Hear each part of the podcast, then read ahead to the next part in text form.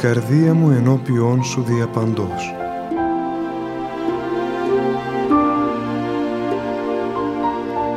Μια απόπειρα διαδικτυακής επικοινωνίας του πατρός Γεωργίου Σχοινά μαζί σας.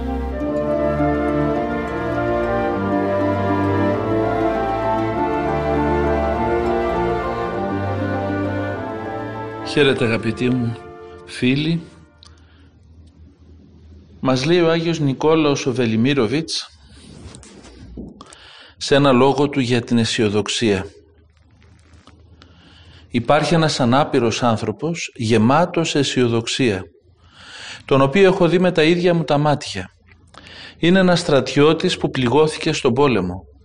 Μια εχθρική σφαίρα διαπέρασε το σώμα του, τον πλήγωσε δίπλα στη μέση του. Με κάλεσε να τον επισκεφθώ. Μπήκαμε μέσα στο μισοσκότεινο δωμάτιο. Σε μια μεγάλη καρέκλα με πλάτη δίπλα στο παράθυρο καθόταν ο γνωστός μου. Με κοίταξε και μου είπε «Κάθομαι εδώ από το πρωί μέχρι το βράδυ και παρατηρώ τη ζωή από το παράθυρο. Από το πρωί μέχρι το βράδυ και καμιά φορά και από το ένα πρωί ως το άλλο πρωί. Ξέρετε πως εάν ένας άνθρωπος βρεθεί μέσα σε ένα άδειο πηγάδι και από εκεί παρατηρήσει μέρα σε μεσημέρι τον ουρανό, θα δει τα αστέρια του ουρανού. Και εγώ παρατηρώ μέσα από το μισοσκότα δόμου τους ανθρώπους και μου φαίνονται σαν αστέρια λαμπερά που φέγγουν, κινούνται κυκλικά και αδιάκοπα. Όσο συμμετείχα στο στρόβιλο της ζωής, δεν ήξερα ότι η ζωή είναι τόσο ωραία και τόσο γλυκιά. Από τότε που έχασα τα πόδια μου, κέρδισα τα μάτια μου. Ναι, βλέπω αυτή τη ζωή από τότε που κάθισα σε αυτή την καρέκλα. Η ζωή είναι ωραία και γεμάτη αρμονία. Η αρρώστια δεν είναι μεγάλο κακό και ο θάνατος επίσης δεν είναι ούτε μεγάλο ούτε μικρό κακό. Δεν αισθάνομαι τα πόδια μου καθόλου. Δεν στηρίζουν αυτά εμένα, αλλά εγώ αυτά. Αλλά υπάρχει κάτι που στηρίζει εμένα όπως εγώ κρατώ τα παράλυτα πόδια μου. Αν δεν υπήρχε αυτό θα ήμουν όλος παράλυτος. Αυτό που με κρατά είναι η εσωτερική ψυχική μου αισιοδοξία. Η ψυχή μου για καιρό ήταν παράλυτη. Η οπτική της ψυχής μου κυρίως ήταν παράλυτη, επειδή δεν μπορούσε να βλέπει την ομορφιά και το νόημα αυτής της ζωής. Η ψυχή μου περιφερόταν στο σκοτάδι και της φαινόταν όλος ο κόσμος σκοτεινός. Η μοναδική της δραστηριότητα ήταν η υποταγή στο σώμα, η σκλαβιά στο σώμα. Το σώμα μου έσερνε την ψυχή πίσω του, όπως τραβά ο κυνηγός το σκύλο του από το λουρί. Η ψυχή μου χοροπηδούσε, χόρευε στη σκόνη και στη λάσπη, ακολουθώντας το σώμα, υπακούοντας πάντοτε στη θέληση του, του σώματος. Ήμουν υγιής, αλλά δεν το αισθανόμουν. Είχα μάτια, αλλά δεν έβλεπα. Οι ακτίνες του ηλίου, ενώ με άγγιζαν χαρούμενα, εγώ κατσούφιαζα και δεν τις έβλεπα. Τα αστέρια με έβλεπαν, αλλά εγώ τα απεχθανόμουν και τα φοβόμουν. Ήμουν σαν τυφλοπόντικας που κάποιος με έβγαλε έξω στο φως και στον αέρα και μπερδεμένος τριγύριζα από εδώ και από εκεί. Τρέμοντας έσκαβα τη γη για να ξεφύγω από τον ήλιο και να χωθώ πάλι στο σκοτεινό χώμα της γης. Δόξα το Θεό, ακούστε παράδοξο, δόξα το Θεό λέει αυτός ο παράλυτος, έγινε αυτός ο πόλεμος και δόξα το Θεό ο εχθρός με αυτόν τον τρόπο με έκανε παράλυτο. Αυτός ο εχθρός είναι για μένα ο μεγαλύτερος ευεργέτης. Έχασα τα πόδια αλλά κέρδισα την ψυχή. Πόσο μεγάλη είναι η σοφία του Θεού. Χρησιμοποιεί και τα πιο αυστηρά μέσα για το καλό μας. Εγώ έδωσα μόνο τα πόδια μου για την ψυχή που να ξέρετε πόσο περισσότερο αξίζει η ψυχή από τα πόδια. Από τότε που κάθομαι σε αυτή την καρέκλα και παρατηρώ τον κόσμο από το παράθυρο, τακτοποίησα τις σκέψεις μου και τα αισθήματά μου. Για πολύ καιρό μέσα στο κεφάλι μου και στην καρδιά μου επικρατούσε χάος. Ο άνθρωπος βρίσκει την αρμονία στη ζωή και στον κόσμο μόνο όταν τη βρει μέσα του. Αυτή την εσωτερική αρμονία μόλις τώρα τη βρήκα. Απομάκρυνα το χάος και το φόβο από μέσα μου. Παλιά αισθανόμουν φόβο ακόμη και για ένα απλό συνάχη. Σήμερα υπάρχουν δίπλα μου δύο παράλυτα πόδια που κάποτε ήταν βασικά μέλη του σώματός μου και δεν φοβάμαι καθόλου. Μια ανατροπή συνέβη μέσα στην ψυχή.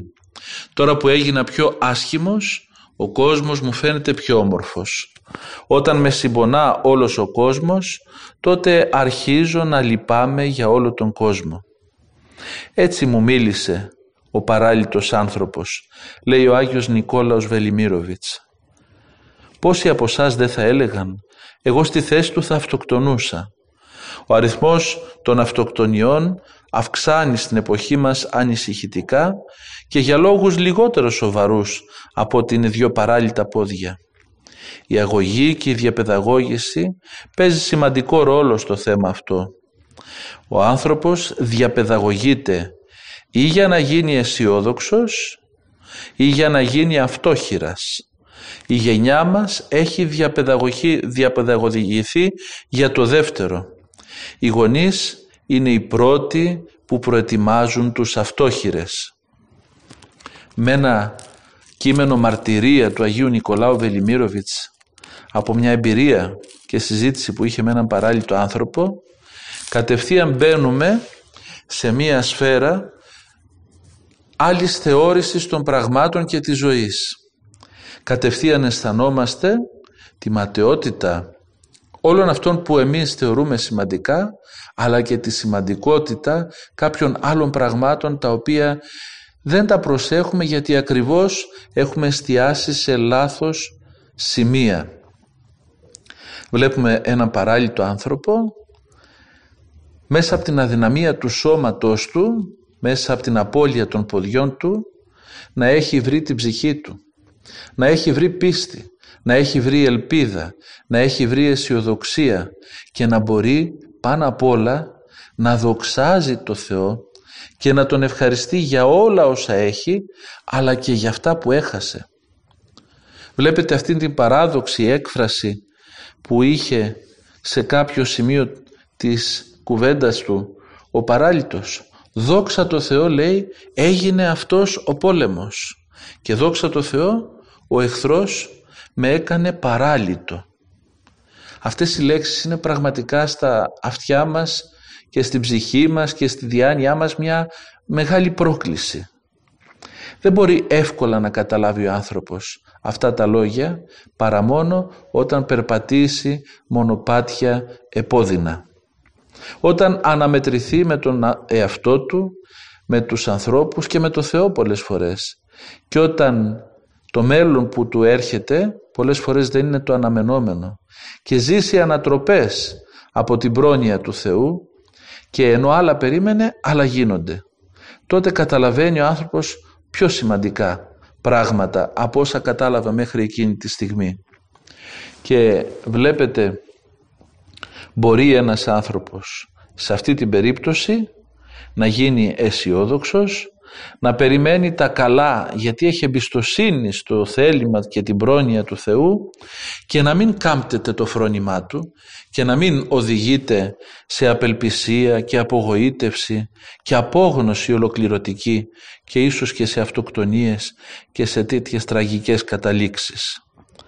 Αλλά χρειάζεται ο άνθρωπος όσο και αν αυτά, αυτά, αυτοί οι τρόποι διαπαιδαγωγήσεως του Θεού μας μπορεί να γίνουν και επώδυνοι καμιά φορά, χρειάζεται να αφαιθεί στην πρόνοια του Θεού και να δει πίσω από κάθε τι που έρχεται, ακόμη και επώδυνο, το γεγονός ότι ο Θεός τον αγαπάει τον άνθρωπο και θέλει πάντοτε τη σωτηρία του και αυτή κατεργάζεται μέσα από όλους τους δρόμους. Τρανό παράδειγμα, ο παράλυτος άνθρωπος τον οποίο μας φέρνει στο προσκήνιο ο Άγιος Νικόλαος Βελιμίροβιτς, ο οποίος μάλιστα κρίνοντας τα λόγια του παραλίτου μας λέει και κάτι ακόμα πολύ σημαντικό ότι οι άνθρωποι ή μεγαλώνουν με έναν τρόπο που θα γίνουν αισιόδοξοι, πιστοί, θαραλέοι, τολμηροί και θα μάθουν να μαθαίνουν από τις κινήσεις του Θεού προς το μέρος τους ή θα βλέπουν πάντοτε με φόβο το μέλλον και όταν θα έρχεται κάτι άσχημο θα τίνουν στην απόγνωση και στην αυτοκαταστροφή. Και μάλιστα κάνει και μία κρίση για την εποχή του, να πούμε ότι είναι μια εποχή ανάμεσα σε δύο παγκοσμίους πολέμους, η εποχή του Αγίου Νικολάου με Βελιμίροβιτς και λέει ότι η γενιά μας λέει έχει διαπαιδαγωηθεί για να γίνει αυτόχειρας, για να οδηγούνται τα παιδιά στην αυτοκαταστροφή και στην απόγνωση. Συνεχίζει λοιπόν το λόγο του Άγιος Νικόλαος Βελιμίροβιτς και μας λέει ότι η γενιά μας διαπαιδαγωγήθηκε για να γίνει αυτόχειρας και οι γονείς είναι οι πρώτοι που προετοιμάζουν έτσι τα παιδιά τους. Και φέρνει παραδείγματα. Η μάνα ψιθυρίζει κάθε πρωί στο γιο της. Αυτός ο κόσμος είναι κακός. Οι άνθρωποι είναι εγωιστές, φθονεροί, ψεύτες. Να αποφεύγεις τους ανθρώπους γέμου. Να κοιτάς μόνο τον εαυτό σου. Μετά τη μάνα, ο πατέρας επαναλαμβάνει στο γιο. Τι κακός καιρός για το χωράφι. Πόσο άσχημη είναι η φύση. Πόσο αειδιαστικά τα ανθρώπινα έργα. Πόσο βαρετός είναι ο ήλιος, μας καίει. Πόσο θλιβερή είναι η ζωή με τα προβλήματά της. Ο πατέρας και η μάνα επαναλαμβάνουν στο γιο τους συχνά τα τρελά λόγια ενός απεσιόδοξου ποιητή. Αδελφέ μου στον κόσμο δεν υπάρχει αγάπη. Δεν υπάρχει λοιπόν μεγαλύτερη καταδίκη αυτού του κόσμου από αυτήν. Ο κόσμος επιβιώνει λόγω της αγάπης. Αν πει κανείς πως στον κόσμο δεν υπάρχει αγάπη, αυτή είναι η πιο φρικτή και ψευδής καταδίκη του κόσμου. Με την παραπάνω φράση του αποτυχημένου και απεσιόδοξου ποιητή διαπαγαδαγωγείται ολόκληρη γενιά μας. Θα βρείτε εκατοντάδες νέους και ηλικιωμένους που δεν ξέρουν το Πάτερ ημών, δεν διαβάζουν το Ευαγγέλιο, αλλά δεν θα βρείτε ούτε μερικές δεκάδες ανθρώπων που δεν επαναλαμβάνουν καθημερινά με τον τρόπο τους «Αδελφέ μου, σε αυτόν τον κόσμο δεν υπάρχει αγάπη». Δυστυχώς, όπως μας το τονίζει και ο Άγιος Νικόλος ο Βελιμίροβιτς, αυτό είναι μια μεγάλη αλήθεια. Οι άνθρωποι έχουν μια τάση να κατηγορούν τους πάντες και τα πάντα γύρω τους. Να εστιάζουν στο κακό και να μένουν στο κακό. Να μην βλέπουν την ομορφιά που υπάρχει γύρω, που είναι ομορφιά δοσμένη από το Θεό, ακριβώς για να μπορούμε να ζήσουμε και να μην μπορούν να αντιληφθούν την αγάπη που υπάρχει. Έτσι λοιπόν ουσιαστικά καταδικάζουν αυτό τον κόσμο, καταδικάζουν αυτή τη ζωή οι ίδιοι άνθρωποι που καλούνται να τη ζήσουν. Και με αυτόν τον τρόπο καταλαβαίνετε ότι ναρκοθετούν την πορεία τους. Γιατί, γιατί πολύ απλά ένας άνθρωπος που βλέπει τον κόσμο απέσιο, που βλέπει τον κόσμο να μην έχει καθόλου αγάπη, τους ανθρώπους να είναι κακοί, τις καιρικές συνθήκες να τον απειλούν, τα πάντα να είναι εναντίον του, πραγματικά είναι πολύ απρόθυμος για να ζήσει σε αυτή τη ζωή και να δημιουργήσει και μάλιστα να ζήσει με έναν τρόπο που θα του εξασφαλίσει και την αιώνια ζωή. Συνεχίζει ο Άγιος Νικόλαος Βελιμίροβιτς.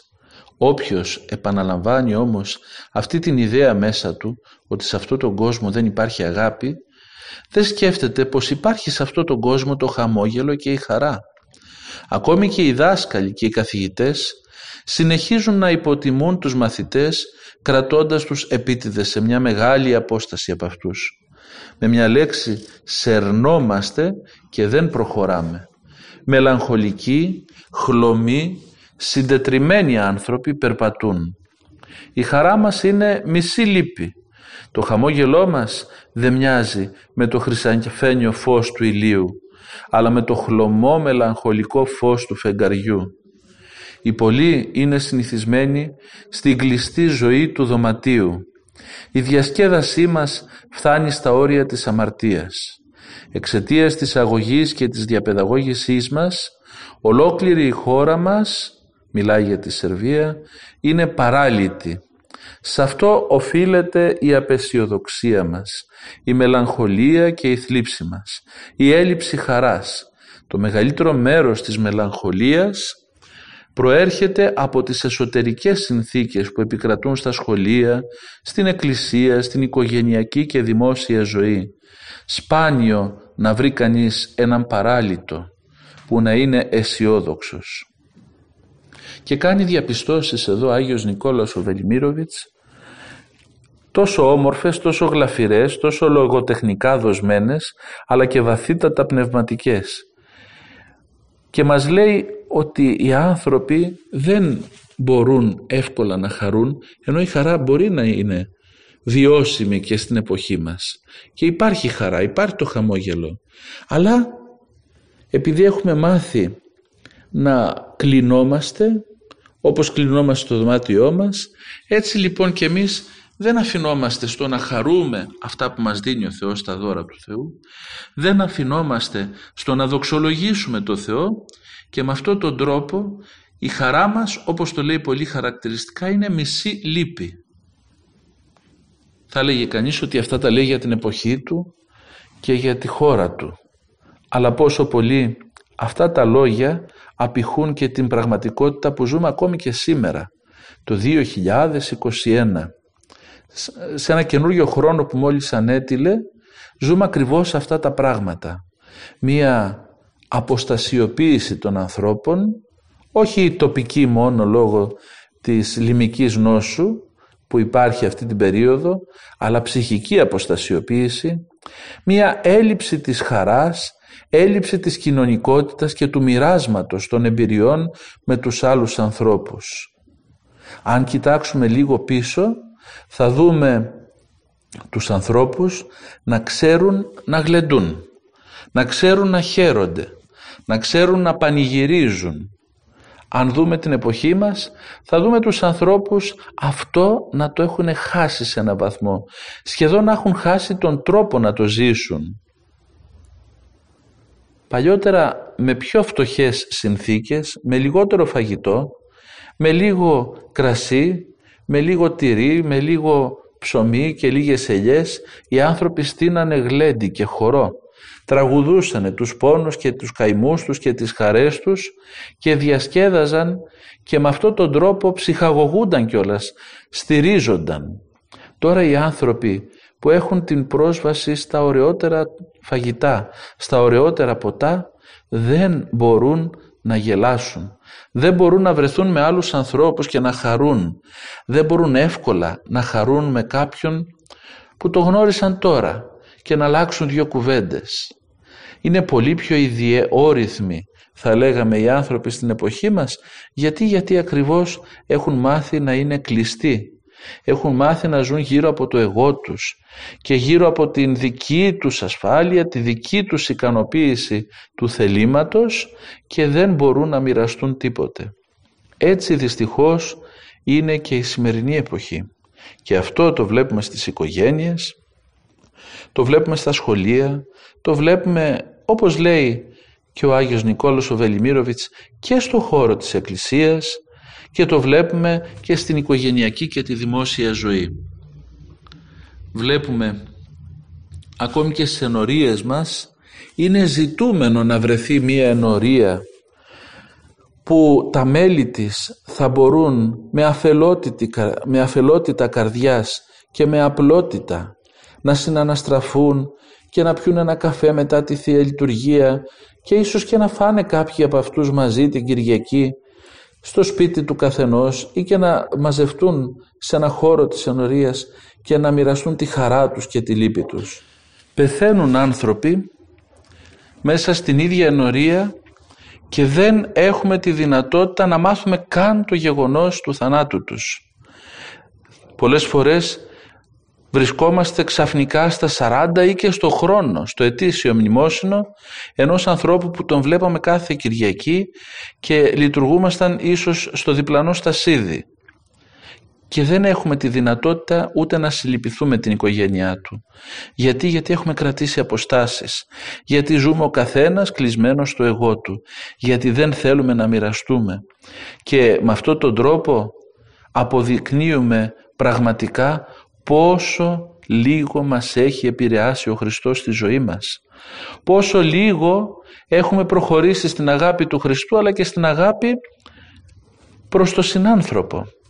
Γιατί όταν δεν μπορούμε να ανοιχθούμε στο συνάνθρωπο τότε πώς θα ανοιχτούμε και στο Θεό. Έτσι λοιπόν αυτές οι διαπιστώσεις είναι πραγματικότητα και στην εποχή μας όπως βλέπουμε. Αλλά, αλλά χρειάζεται να μπορούμε μέσα σε αυτή την εποχή, μέσα σε αυτή την δυσκολία να βρούμε τον τρόπο να είμαστε αισιόδοξοι, να έχουμε πίστη, να έχουμε ελπίδα και να προχωράμε μπροστά. Με έναν τρόπο που προσυδειάζει μόνο σε χριστιανούς. Μόνο ο χριστιανός μπορεί να αντλήσει δύναμη από την αδυναμία του. Μόνο εκείνος που πιστεύει πραγματικά στο Χριστό μπορεί να βρει μέσα στους καιρούς αυτούς της αφιλίας και της έλλειψης αγάπης να βρει τον τρόπο να αγαπά τους ανθρώπους, τα πράγματα, τη φύση, τον αέρα, το νερό που πίνει, τα πάντα και να βρίσκει και τη δύναμη να δοξολογεί και να ευχαριστεί το Θεό για όλα αυτά τα δώρα που έχει δώσει στη ζωή του.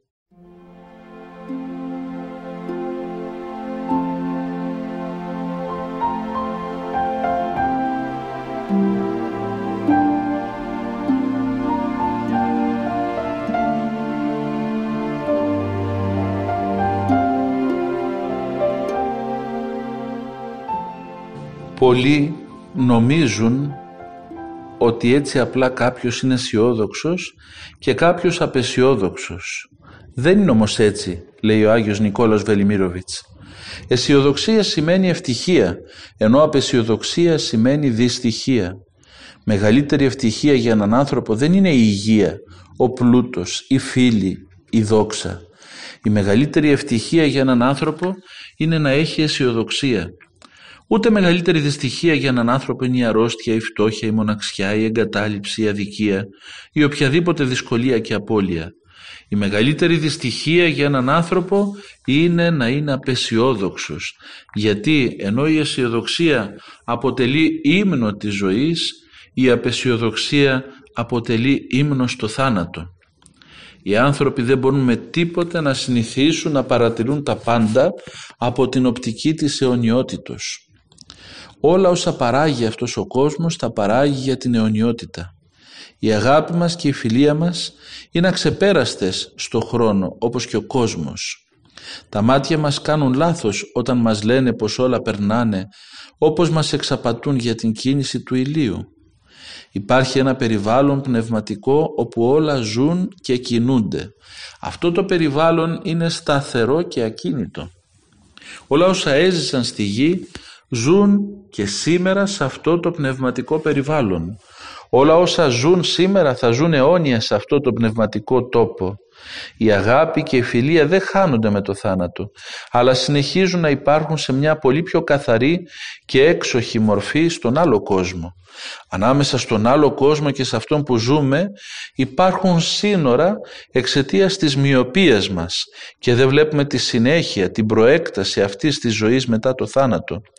Και δεν μπορούμε με τα πνευματικά μάτια να δούμε το τώρα, Όλοι εμείς υφαίνουμε το υφαντό της ιστορίας αδελφοί μου. Είμαστε υφαντές της ιστορίας, αλλά υπάρχει και ένας μεγαλύτερος από μας υφαντής. Όλες οι ημέρες που συναποτελούν το παρελθόν από μόνες τους δεν θα σήμαιναν τίποτε αν δεν αποτελούσαν και αυτές μέρος ενός υφαντού που είναι η ζωή μας.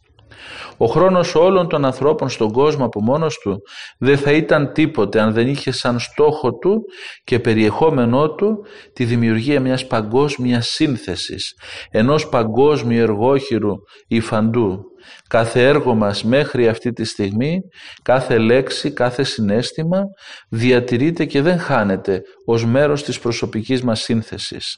Όλος ο ηρωισμός και όλη η φαυλότητα στέκονται ακίνητα στην ύφανση του παρελθόντος μας. Εμείς οι άνθρωποι, οι άνθρωποι δεν αποτελούμε θεματοφύλακες της ιστορίας μας, Είμαστε μόνο οι υφαντές της. Το παρελθόν διαφυλάσσεται από εκείνον που δεν λησμονεί τίποτε. Τα κλειδιά του παρελθόντος τα κρατά ο ύψιστος που προσεκτικά, άγρυπνα, πάνω από κάθε νήμα που πλέκεται στο εργόχειρό του εργάζεται. Αναλογιστείτε φίλοι μου ποια είναι η συμβολή σας στο τεράστιο αυτό υφαντό του Θεού. Ο λόγος του Θεού είναι λόγος της αισιοδοξίας. Η αισιοδοξία αποτελεί το φωτοστέφανο της χριστιανικής φιλοσοφίας και της χριστιανικής ιστορίας. Αισιόδοξος ήταν ο θεμελιωτής του χριστιανισμού. Ο πιο αισιόδοξος από όλους τους αισιόδοξους στον κόσμο. Παρέμενε αισιόδοξος και όταν εγκαταλελειμμένος από όλους προσευχόταν μόνος στο Θεό εκείνη τη μοιραία νύχτα πριν αρχίσει η τραγωδία και τότε που τον σύραν από τον Ηρώδη στον Πιλάτο χλεβάζοντάς τον. Και τότε που του έβαλαν ακάνθινο στεφάνι που του έσχιζε το θεϊκό του κεφάλι. Και τότε όταν υπό το βάρος του Σταυρού έβγαινε έξω από τα Ιεροσόλυμα που τον αποχαιρετούσαν με γέλια, με κατάρες, με τον ήχο των αδύναμων δακρύων των γυναικών.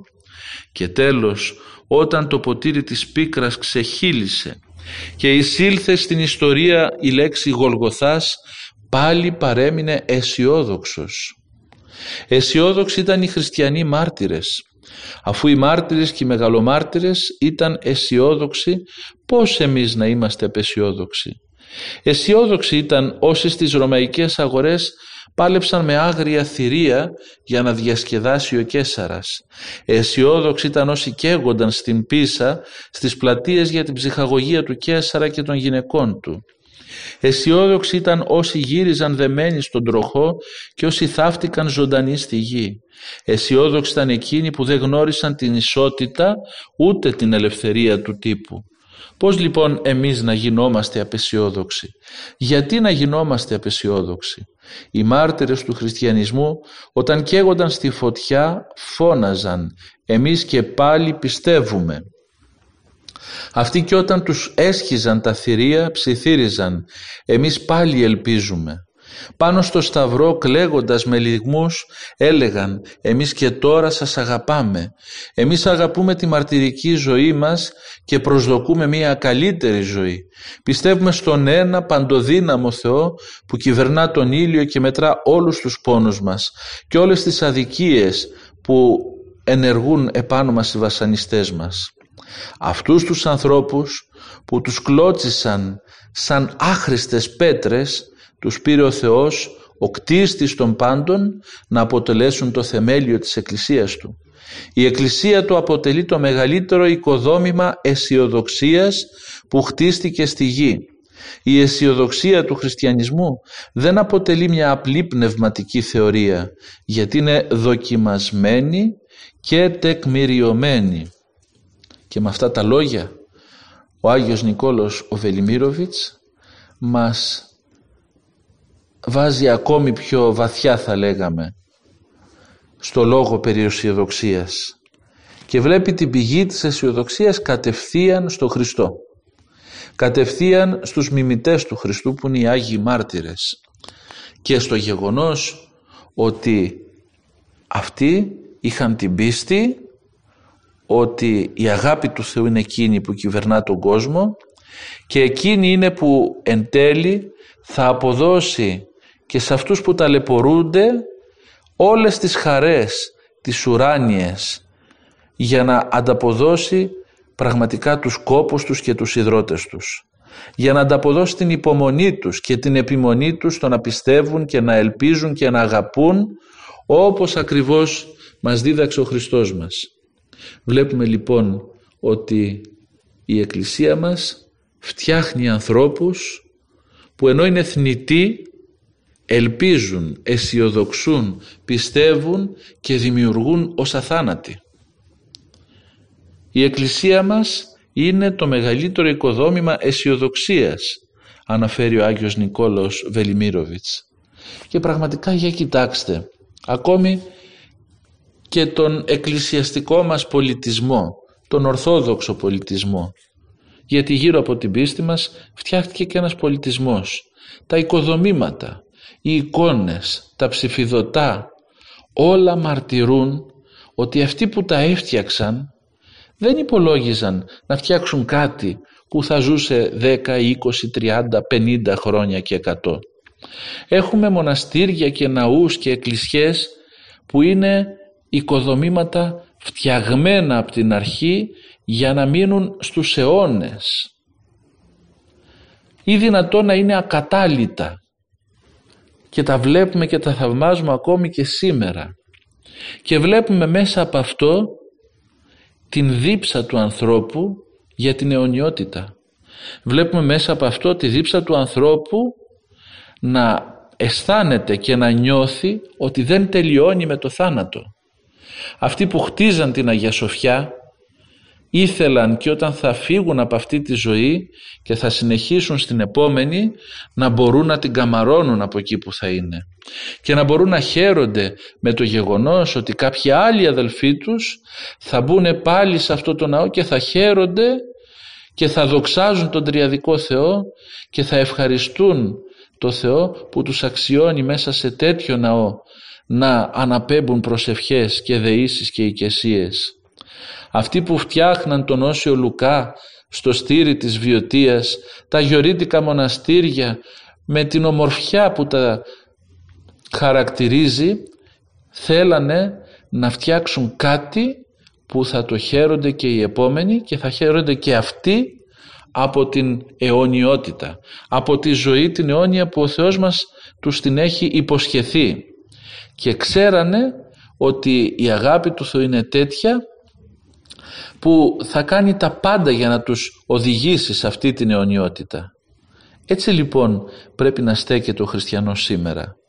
Έτσι λοιπόν βλέπουμε ότι η αισιοδοξία πραγματικά δεν είναι για το χριστιανό μια απλή θεωρία αλλά είναι δοκιμασμένη και τεκμηριωμένη ως τρόπος ζωής, ως τρόπος ύπαρξης. Έτσι λοιπόν χριστιανός είναι αισιόδοξος. Ο χριστιανός ελπίζει. Ο χριστιανός ακόμη και αν προς στιγμήν κάμπτεται, λυγίζει, ναι, αλλά δεν γονατίζει τελείως. Ξανασηκώνεται και προχωράει. Ο χριστιανός είναι εκείνος που ξέρει ότι έχει μπροστά του πορεία και σε αυτή την πορεία έχει συνοδοιπόρο το Χριστό. Γι' αυτό και συνεχίζει την πορεία του με θάρρος, με δύναμη, με αισιοδοξία όσες δυσκολίες και αν υπάρχουν στο διάβα του. Δεν θα μπορούσα να αποκαλέσω τον εαυτό μου χριστιανό εάν δεν ήμουν αισιόδοξος. Και αν αποκαλούσα τον εαυτό μου χριστιανό και δεν ήμουν αισιόδοξος, δεν θα ήμουν ειλικρινής χριστιανός. Και όλοι εσείς ματέως αποκαλείστε χριστιανοί εάν δεν είστε αισιόδοξοι. Ο χριστιανισμός αποτελεί το μέγιστο κάστρο της αισιοδοξίας.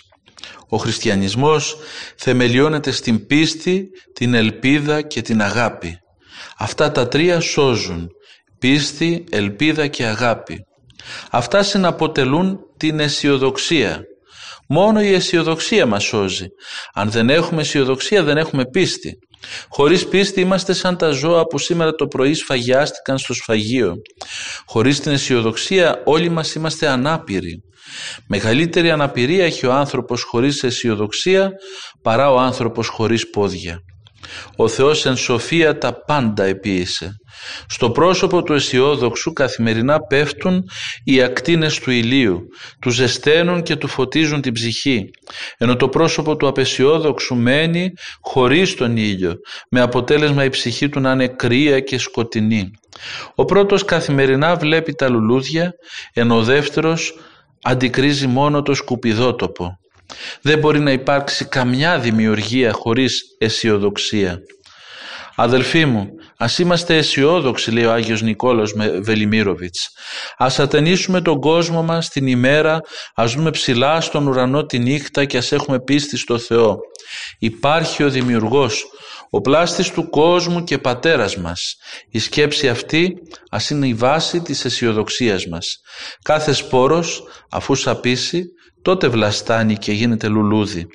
Με τον θάνατο εμείς σαπίζουμε για να βλαστήσουμε στην άλλη ζωή. Επειδή είμαστε παιδιά ενός αθάνατου πατέρα, γι' αυτό είμαστε κι εμείς οι ίδιοι αθάνατοι.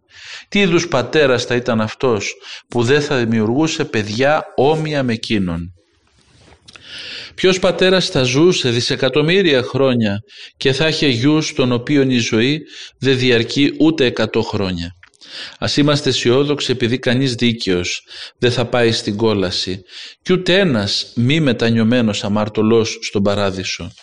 Ο άνθρωπος όμως για να κατορθώσει να εισέλθει στον παράδεισο πρέπει πρώτα ο παράδεισος να εισέλθει μέσα του. Στην κόλαση οδηγείται αυτός που η κόλαση υπάρχει ήδη μέσα στην ψυχή του. Ο παράδεισος είναι αθάνατη χαρά και η θεϊκή ανύψωση. Η κόλαση είναι αιώνια λύπη και γεμάτη ενοχές και τύψη συνείδηση. Η τιμωρία των αμαρτωλών και η ανταμοιβή των δικαίων είναι η υψηλότερη μαθηματική νόμη της οικουμένης. Ας είμαστε αισιόδοξοι ακόμη και όταν ζημιωνόμαστε, γιατί η ζημιά μας δεν είναι ποτέ άστοχη και χωρίς λόγο. Τα βάσανά μας είναι σημαντικός παράγοντας στη συνολική πορεία ζωής της ανθρωπότητος. Τα βάσανά μας είναι μισθός με τον οποίο πληρώνουμε εισιτήριο για να εισέλθουμε στον τόπο τον οποίο φωτίζει ο Θεός με πολλούς ήλιους. Ας είμαστε αισιόδοξοι ως χριστιανοί γιατί στην πίστη μας βρήκαν παρηγοριά και οι πιο απελπισμένοι. Ας αισιοδοξούμε όλοι μας ως λαός του Θεού. Δεν μας ξέχασε Αυτός που δημιουργεί την ιστορία. Ο ρόλος μας στην ιστορία είναι σημαντικός και εξελίσσεται σε ακόμη πιο σημαντικό. Όταν παλεύουμε για την ελευθερία, αγωνιζόμαστε για κάτι θεϊκό, γιατί ο Θεός είναι πατέρας των ελεύθερων και όχι των υποδουλωμένων ψυχών και σωμάτων. Ας είμαστε αισιόδοξοι, επειδή μόνο η αισιόδοξη σκέψη φτάνει μέχρι το Θεό. Ας είμαστε αισιόδοξοι και με τα συναισθήματά μας, γιατί η αισιοδοξία είναι το φάρμακο της λύπης και η πηγή της αληθινής και αιώνιας χαράς. Ας είμαστε αισιόδοξοι και με τα έργα μας, επειδή τα καλά έργα μας συνηφαίνονται με τα έργα του Θεού και διατηρούνται αιώνια όπως και τα έργα του Θεού. Ας είμαστε αισιόδοξοι γιατί και η ίδια η ζωή είναι αισιόδοξη και εμείς οι άνθρωποι είμαστε η πιο υψηλή έκφραση της ζωής. Το να είναι κανείς αισιόδοξος σημαίνει να ζει και να εκτιμά δίκαια το δώρο της ζωής ένα δώρο που έχει κάνει ο Θεός σε μας. Και με αυτές τις σκέψεις του Αγίου Νικολάου Βελιμίροβιτς αντικρίζουμε πολύ πιο καθαρά πιστεύω αυτή τη στιγμή πως η αισιοδοξία είναι άρρηκτα συνδεδεμένη με την πίστη μας στο Θεό. Πως η αισιοδοξία ουσιαστικά θα λέγαμε είναι η κεντρική ιδέα από πολλά λόγια πατέρων και πολλές εικόνες που βρίσκονται μέσα στην γραφή και μέσα στους λόγους των Αγίων Πατέρων της Εκκλησίας μας. Η πίστη, η ελπίδα, η αγάπη, πράγματα άκρος σημαντικά για τη σωτηρία μας, για την πνευματική μας πορεία, κρύβονται μέσα στη λέξη αισιοδοξία.